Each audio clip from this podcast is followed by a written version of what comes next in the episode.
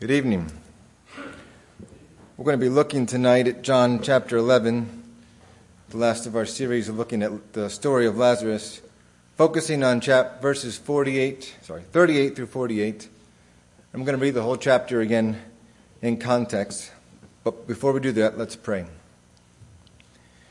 Lord, I thank you that you've preserved your word and, and these stories and these events in your word um, for us that you, your word is powerful and sharper than a two-edged sword. And Lord, I pray that you'd use it tonight, that you would encourage us with your word, that you would draw us close to you, remind us of truths that are in your word. May this cause us to be closer to you and look forward to your coming. In Jesus' name, amen. So let's read John chapter 11, starting in verse 1 through verse 48. Now a certain man was ill, Lazarus of Bethany, the village of Mary and her sister Martha. It was Mary who anointed the Lord with ointment and wiped his feet with her hair, whose brother Lazarus was ill. So the sisters sent to him, saying, Lord, he whom you love is ill. But when Jesus heard it, he said, This illness does not lead to death, it is for the glory of God, so that the Son of God may be glorified through it. Now Jesus loved Martha and her sister and Lazarus. So, when he heard that Lazarus was ill, he stayed two days longer in the place where he was.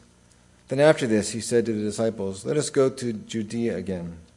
The disciples said to him, Rabbi, the Jews were just now seeking to stone you, and you were going there again?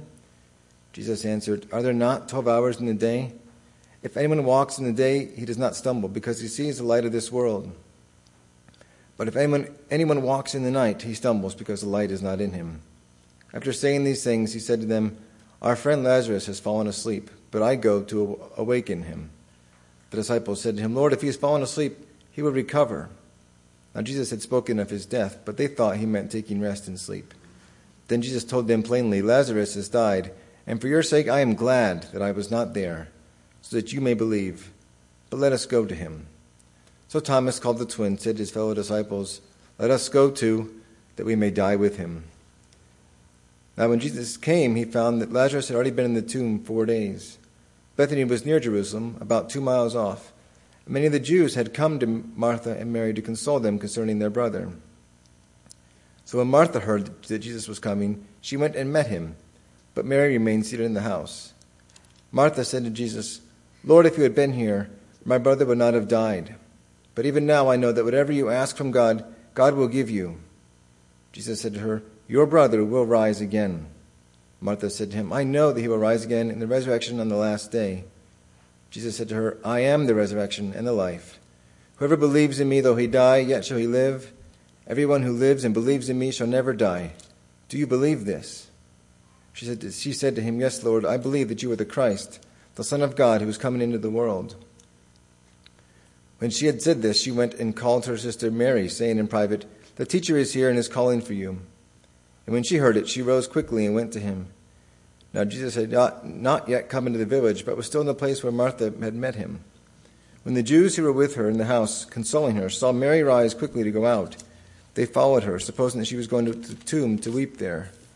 Now when Mary came to where Jesus was and saw him, she fell at his feet, saying to him, Lord, if you had been here, my brother would not have died. When Jesus saw her weeping, and the Jews who had come with her also weeping, he was deeply moved in his spirit and greatly troubled.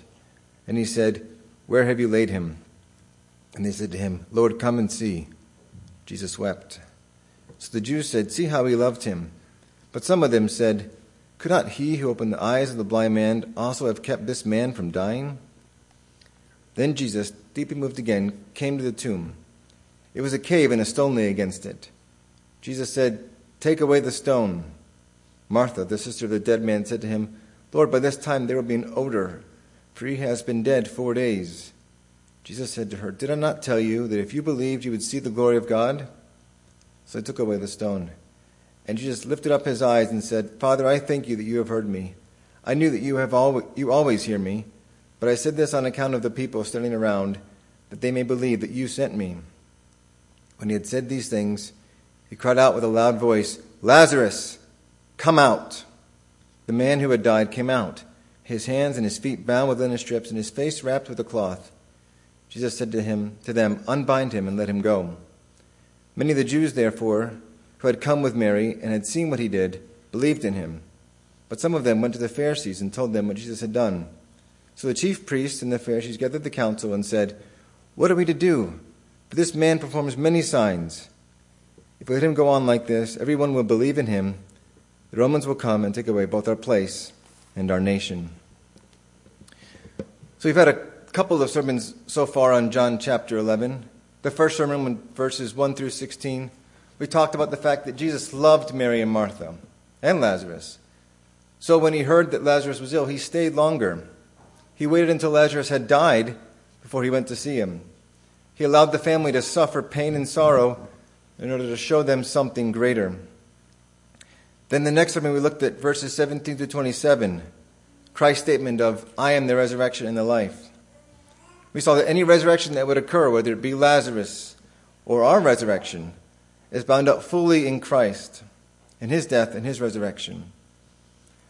Lastly, we looked at verses 28 to 37, focusing on the emotion that Christ showed. We talked about the fact that Christ came as the man of sorrows, bearing our sins and sorrows upon ourselves. Tonight we're looking at verses 38 through 48, the actual raising of Lazarus. And there, even in this passage, there are some themes that, that stick out. Three times the phrase glory or glorify is mentioned. But even more than that, the word belief. Nine times in this passage alone, these few verses, the word belief is mentioned. And in the book of John, over 100 times, the word believe or belief is mentioned. In fact, John tells us that's why he wrote this book. In John 20, he says, now, Jesus did many other things in the presence of his disciples, which are not written in this book. But these are written, these stories are written, so that you may believe that Jesus is the Christ, the Son of God, and that by believing may have life in his name. So here we are at chapter 11, verses 38 through 48. We're outside the city. Martha and Mary had talked to Jesus outside the city. He hadn't actually came into Bethany. Because the Jews bury their people, their dead, outside the city. And Christ was probably waiting outside in the area where people generally bury the dead. He'd asked in verse 34, Where have you laid him? And they replied to him, Come and see. So they've taken him to the place, the specific grave, the specific cave where Lazarus is buried. We've got Mary and Martha and many of the Jews that followed her in verse 31. So Christ has arrived at the tomb. Our passage says, Jesus, deeply moved again, came to the tomb. Deeply moved. We looked at verse 35 last time. We looked at the fact that Christ showed emotion multiple times. He was troubled in his spirit, he wept. This emotion that he's experiencing is probably multifaceted. It's not just sadness at a friend dying, it's anger at sin. In some sense, as we saw last time, it's him bearing our sorrows. But I think it means more than that. I think it's a frustration at those standing around him. It's a snorting and indignation of people muttering around him. Look back at verse 37. The people say to, to each other, Could not he who opened the eyes of the blind man have kept this man from dying? And then immediately we see Jesus is deeply moved. The people are questioning both Christ's ability and his motives. If he was here, he could have kept this man from dying, but he didn't. Why not? They're muttering against themselves, against Christ. Well, Christ, deeply moved, is at the cave, and he gives a command to people who are around. He says, Take away the stone. Pick up, remove the stone from the covering of this grave. It's interesting here that we'll see a story of a man being resurrected, but Christ asks the people around to move the stone. It's a natural work. It's a work of man. It's work that man can do. Christ didn't see the need to include removal of a stone in this miracle. And often Christ gives us commands, work for us to do, and then he equips us and empowers us to do that through his Spirit. God uses means to accomplish the things that he's doing in this world. This is not you do your part and God does his part. No, God provides the grace and the Spirit for us to use. James 3 reminds us that our faith without works is dead. Just because we believe something, many people here believed, doesn't mean that we are done. Our, our faith uses and shows itself by our works. In Romans 8:13, Paul is talking to the church in Rome and he says, "If you by the Spirit put to death the deeds of the flesh, by the Spirit, not you in your might, if you working with the Spirit, the power of the Spirit, the conviction of the Spirit, the power of God's word in your heart, enlightened by the Spirit, put to death the deeds of the body." As we've seen in our Sunday school this week and, and next week as well, our work, our, our obedience to Christ, contributes nothing to our justification. Nothing in our salvation or justification is secured or purchased by our response or obedience. Our obedience and our, our good works we do are in love to Christ for the good He's given us, and because they're good, good commands that Christ has given us in His Word.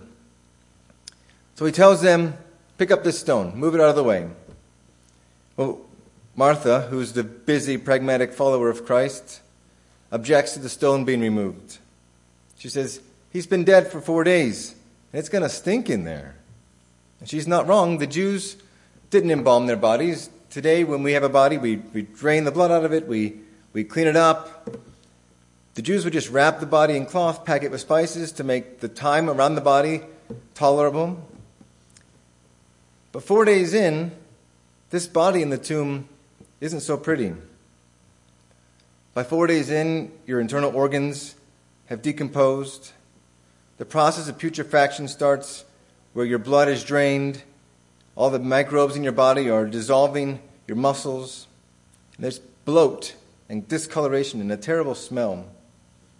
But the current state of Lazarus, or his smell, doesn't stop Christ from doing what he fully intends to do in this miracle. So Christ answers this protest from Martha with patience. He says to her, Didn't I tell you that if you believed, you would see the glory of God? We don't see Christ telling her that specifically. Maybe it happened when he was talking about him being the resurrection and the life. Or it could have been the message when he sent back to them in verse 4, when he says, This sickness will not end in death, it is for the glory of God. Regardless, this serves as an assurance to Martha. As we saw in the first 16 verses, often the way that God answers our requests isn't the way we might have liked. Mary and Martha probably heard this sickness wouldn't end in death, that it was to glorify God, and they expected to see Lazarus recover. But Christ reassures her here, He's in full control. Even if God getting glory is accomplished in a different way than they expect, He's getting glory. So this, this assurance from Christ produced obedience because He says, next verse 41, so they moved the stone. Even here, Christ uses man to do the work, but He's encouraged and reorienting them in order to do it. He asked them to move the stone. They protested, and he reassured them to allow them to continue doing what he had asked. And then once the stone is removed, Christ prays. Listen to the, the prayer in verse 41. He says, So they took away the stone, and Jesus lifted up his eyes and said, Father, I thank you that you have heard me. I knew that you always hear me, but I said this on account of the people standing around me. They may believe that you sent me. I thought it was interesting. He prays with his eyes lifted up. Often we pray with our heads bowed, our eyes closed. But Christ is praying to the Father, not a prayer of petition, but a prayer of thanksgiving. As a, as a son talks to his father, not of one groveling, but one of respect and love. We would expect this prayer to be one that is a request. Lord, please raise Lazarus. Father, please give me power to raise Lazarus. But he's not. He says, Father, I thank you that you've heard me. We're not told if Christ had been praying beforehand, but I'm inclined to think he had. I think he'd been praying because he mentions often that Christ, the Father would be glorified and the, Father, and the Son would be glorified through this.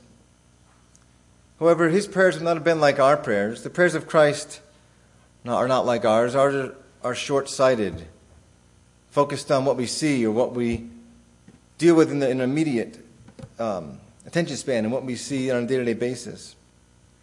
Christ sought to do the will of God. He always did the will of the Father. He and the Father are one. His prayers would have been exactly what the Father wanted. In John 5, Jesus reminds us how closely he's connected to the Father. In John 5, 19 through 21, he's talking about the authority he has. Jesus says in 1921, Jesus said to them, Truly, truly, I say to you, the Son can do nothing of his own accord, only what he sees the Father doing. For whatever the Father does, the Son does likewise. For the Father loves the Son, and shows him all that he himself is doing. And greater works than these he will show him, so that you may marvel. For as the Father raises the dead and gives them life, so also the Father gives life, so also the Son gives life to those whom he will. So this prayer is a one of thanksgiving of thanking the Father that He has heard Christ. But it's also a prayer of explanation. He's talking as he's praying to the Father. He's saying what he's saying to the Jews who are listening around. He says, I knew that you always hear me, but I said this on account of the people standing around, that they may believe that you sent me. People had often accused Jesus of doing miracles and signs with the power of Satan instead of with the power of the Father. And Christ, praying, thanking the Father, lifting his eyes up to heaven as if he was connected to the Father, is a one two punch to demonstrate that Christ does the work of the Father with the power of the Father to the glory of the Father. He's not doing this on himself, his own power. He's not doing this for glory, prideful glory. He's doing this as one with the Father. So he prays, and then we come to the climax of this story. 800 words so far in this chapter dialogue and explanation to get to this point. To one command Lazarus, come out. Take note of how it's said. He says in verse 30, sorry, 43, when he said these things, he cried out with a loud voice Lazarus, come out. It's literally a war cry, a cry of victory, a cry of command of one who has power over death. He could have just touched Lazarus. He could have walked inside the grave and touched Lazarus like he did the widow's son. He could have sent everybody away and did this in private like he did in Mark 6 with Jairus' daughter. But instead, he gives a prayer of thankfulness and acknowledgement in front of everybody, and then he yells. He commands with authority. There was no uncertainty. His prayer shows he had full confidence that God would work through him. He doesn't even ask Lazarus or plead with him. Lazarus has no choice in this instance but to fully obey. Christ is very specific Lazarus, come out. Some have joked that if Christ was not qualifying who would come out, we would have had the final resurrection at that very moment because all the dead would have come out. But he says, Lazarus, come out.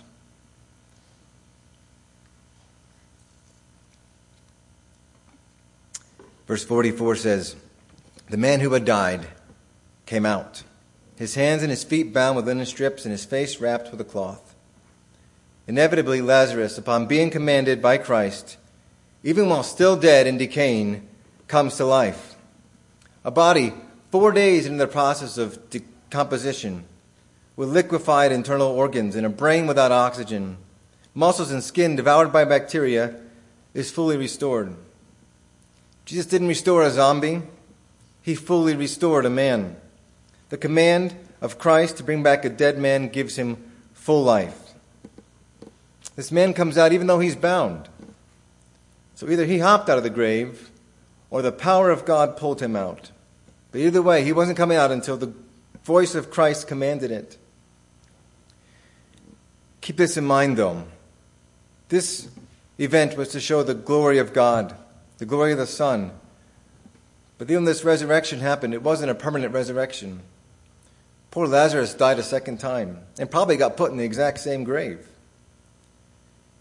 This resurrection was amazing and accomplished what Christ intended, but there's still a better resurrection coming. Jesus commands the bystanders then to unbind him and let him go. Again, asking the people around to do the things that they can do. And that's it. No description of Lazarus, no dialogue, no words from this man who'd been raised to, to death, from death to life. Just moving on to the events that happens after. Verses 45 through 48 tell us what the response was. Many of the Jews, therefore, who had come with Mary and had seen what he did, believed in him. But some of them went to the Pharisees and told them what Jesus had done. So the chief priests and the Pharisees gathered the council and said, What are we to do? For this man performs many signs. If we let him go on like this, everyone will believe in him, and Romans will come and take away both our place and our nation. So there's two responses to this story, two responses to this event that we've seen throughout this chapter and throughout the book of John. Some believed. Some saw this event and believed and followed Christ. But some rejected. They went and told the Pharisees. They tattled on Christ. And what's the Pharisees' response? It's the exact same thing. They rejected. They knew. There's no debate about the validity of this miracle. In fact, we're told in chapter 12 they sought to kill Lazarus because people were believing in Christ after seeing him. The chief priests and the scribes and the Pharisees wanted Christ and Lazarus dead. They didn't care that God had sent him. Their concern was power and position. So, what's the main point? What does this story mean for us? Well, the main point that I think I want us to walk away with is the voice of Christ gives life to the dead. The voice of Christ gives life to the dead. We see that in two ways. We see it in regeneration of our souls and also in the final resurrection. This story is an example of how Christ works in a sinner's heart. We, in our natural state, are dead in our sins. Ephesians 2 1 through 3 gives a good example of what we were like before we came to Christ, before Christ worked in our hearts. Ephesians 2 1 through 3.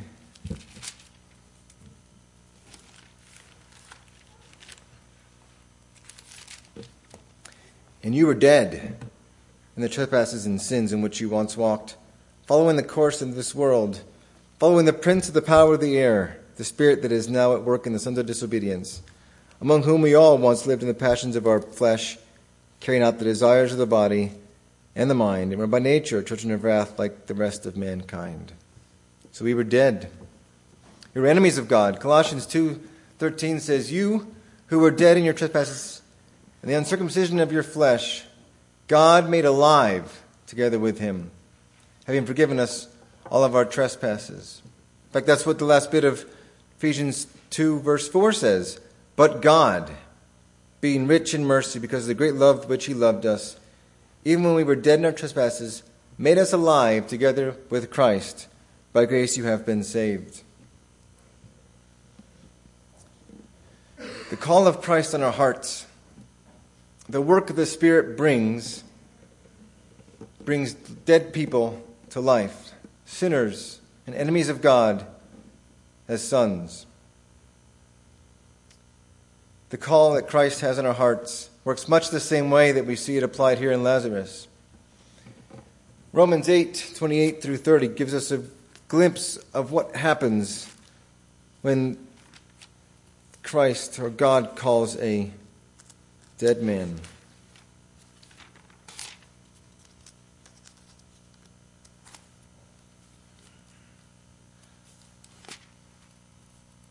Romans 8 28 through 30, often referred to as the golden chain of redemption, where it says, We know that for those who love God, all things work together for good, for those who were called according to his purpose. For those whom he foreknew, he predestined to be conformed to the image of his Son, in order that he might be the firstborn among many brothers. Those whom he predestined, he also called, and those whom he called, he also justified. Those he justified, he also glorified. God's love and His mercy took us from dead in our sins to alive in Christ. God has called His saints out of darkness into His marvelous light. Peter reminds us in 1 Peter chapter 2. Again in John chapter 5, Christ says, The hour is coming, and the hour is here, when the dead will hear His voice and live. This is true for all believers. You were given life. You were given faith. You were dead in your sins, but Christ has made you alive in Him. The second effect, again, that this story is a picture of is the final resurrection. Christ promises in John 5 28 to 29 that one day all will hear his voice, and those in the tombs will come out, will hear him and come out. Paul develops this concept of the call of Christ and the resurrection in 1 Thessalonians chapter 4, 16 through 18. 1 Thessalonians 4, 16 through 18. The Lord himself will descend from heaven with a cry of command, with the voice of an archangel, and with the sound of the trumpet of God. And the dead in Christ will rise first. Then we who are alive, who are left, will be caught up together with them in the clouds to meet them, Lord in the air. So we will be with the Lord always. Therefore, encourage one another with these words. This resurrection is real. And it became real to me as I carried my brother's casket to his grave years ago. It was an abstract thought to me then. I would have affirmed that there was a resurrection. I would have said, yes, we look forward to Christ's return. But suddenly it became real to me. We didn't grieve as those without hope, though. In a cemetery in upstate New York, the reality that one day many people buried there would have their bodies restored and glorified hit me. It wasn't just an abstract thought, it wasn't just a concept. One day the Lord Himself would ascend from heaven with a shout, with another victory cry. The dead in Christ will rise. Then those who are alive will meet him, meeting Christ in the air. And we will forever be with the Lord. The voice that commanded Lazarus, Come out, will call our bodies from the grave. If the Lord tarries. The same victory cry that called Lazarus will call us. Christ has defeated death. He cried victoriously on the cross, It is finished. And he died. And three days later, he was resurrected, victorious, powerful king. John, who wrote obviously the Gospel of John, records a vision of Christ he sees in Revelation chapter 1. Christ tells him, Fear not, I am the first and the last, the living one. I died, and behold, I am alive forevermore. I have, I have the keys of death and Hades. If I can get one thing across tonight, one point that I would want you to take home, it would be a solid, hopeful anticipation of the resurrection, a real physical resurrection, a real voice, a real recreation of our bodies, a real taking up, a real eternity with the one who died and rose for us. And in a new heaven, in a new earth, where Christ in his glorified body dwells with us forever. But some people, seeing this story, seeing this, these facts played out before them, reject it. Even seeing a raised man from the dead won't change some people's minds. Verse 46, we're told that these people, these Jews who heard and saw what had just happened, went and told the Pharisees. Even in light of a supernatural miracle, they reject the Son. In response, the Pharisees show their true motives. They're afraid that if this continues, people will continue believing in Him and they'll lose their place in their nation. If you recall also, this parable that Jesus told of the rich man and Lazarus, which I find has some really interesting parallels here. In this parable, uh, Lazarus lived outside the gate of a rich man. He was, Lazarus was poor, the rich man had wealth and was eating fine food, and both died. The rich man went to torment, and Lazarus went to Abraham's bosom. In the parable, the rich man asked Abraham, Please send Lazarus to my brothers to warn them about the, the judgment and the torment that I'm suffering. Abraham replies, Even if a man comes back from the dead, in this case, a man named Lazarus, if a man came back from the dead, they wouldn't believe. People ask for signs, people want proof. Paul said the Jews seek a sign and the Jews and the Greeks seek wisdom. But I just read 48 verses of proof. And there are 65 other books in this book that show us proof. But some people, it's never enough. It's exactly what Paul described in Romans 1:21. He says, "Although they knew God, they did not honor him as God or give thanks to him. They became futile in their thinking, and their foolish hearts were darkened."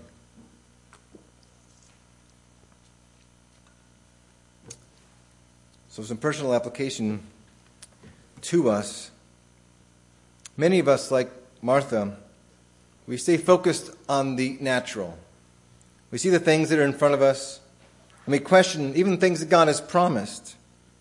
She said, on a command from Christ to open the tomb, she said, Lord, we can't open the tomb. It's going to stink. We too get focused on the things that we see, the things that we can touch, and fail to see how God could work out this or that situation. We need to, we need to look to God. Remind ourselves of stories like this that are there for our encouragement.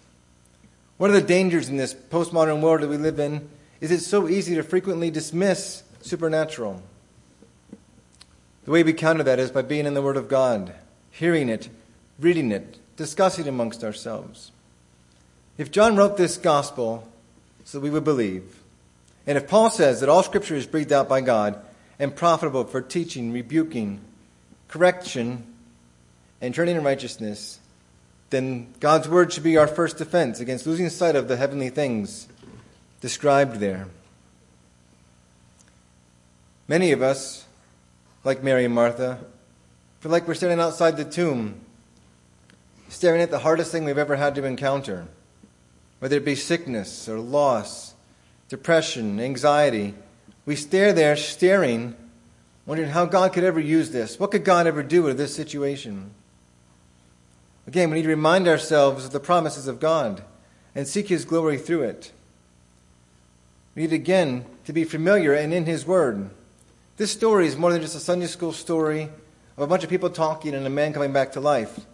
This event is pivotal because it triggers the anger and then the eventual death of Christ, the anger of the Jews and the death of Christ on the cross.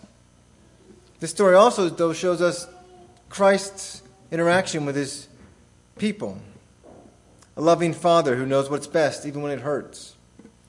If we neglect stories and scripture, then we do ourselves harm in knowing who is a God we're serving. Those of us who have lost a loved one, which is probably all of us, are waiting between verses 43 and 42.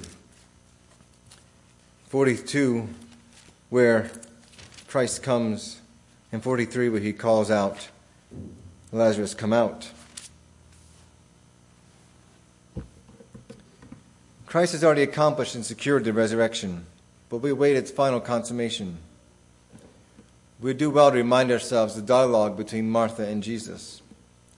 If our loved one was in Christ, we can assure ourselves, as Martha did, that one day he will rise again on that last day. But our hope and the hope of the saints who've gone before us is not just a resurrection, it's on the resurrection. It's on Christ. Christ, who is the resurrection and the life, is our hope. We don't just look forward to it because it's great that I'll get to come back to life. We will spend eternity with Christ forever in glorified bodies, in perfect fellowship and communion with each other and with Him. John tells us, too, that this story pivots on belief. We've seen these two groups of people people who believed in Christ and people who outright rejected him, even though they saw the things he was doing. What do we do with this Christ that was presented to us? If I go to the mall today and I ask somebody randomly, what does the resurrection of Lazarus mean to you? What does it show or provide you? What hope does it give you? They might say, Who's Lazarus? Or, I don't know, maybe that, that God loves us and he, he, uh, He's good. But what does it mean for you? What does this story provide you? We see the glory of Christ and the affirmation of his power in this story. We see our resurrection figured in Lazarus, like it's a trailer, like a preview for what we will experience when Christ returns. We see why we don't need to grieve as others do who have no hope. We see Christ's resurrection prefigured here, which secures and purchases ours. What does it mean, though, for unbelievers? Remember in John 5, he says that all will be raised. The passage in its context in John 5 says, Truly, truly, I say to you, an hour is coming and is now here when the dead will hear the voice of the Son of God, and those who hear will live. For as the Father has life in himself, so he has granted the Son also to have life in himself. And has given him authority to execute judgment because he is a Son of Man. Do not marvel at this, for an hour is coming when all who are in the tombs will hear his voice and come out. Those who have done good to the resurrection of life, and those who have done evil to the resurrection of judgment. So I say to you, don't be like the Pharisees or the Jews. Don't reject the Christ you have presented here before you. Those who rejected Christ had no immediate consequences in this passage. We don't see them getting punished or fire coming down from heaven when they rejected Christ. But in that final resurrection, where will they go? Their eternal destination will be determined based on their faith in Christ. So seek the Lord while he may be found. Call on him. Chad reminded us this morning in our morning service about the parable of the pearl of great price. And people in this story saw that pearl. They saw the beauty of Christ, the power of Christ, and some believed it was worth it. I will follow Christ. And some ignored it. Some rejected it. You've heard this story. You've seen this Christ. You've seen what he's done. What will you do with him? What will be your approach to this Christ presented here? John tells us that he writes these things so that we may believe, and by believing, have life in his name. Let's pray. Heavenly Father, I thank you that you've preserved stories, not just pretty, fun stories, but stories that encourage us and strengthen our faith. Lord, help us to be mindful of the resurrection to come, to be rejoicing and looking forward to the day when you will return and, with the same voice that called Lazarus, call us out of our graves to an eternity with you. Be with us now as we take of the Lord's Supper. In Jesus' name, amen.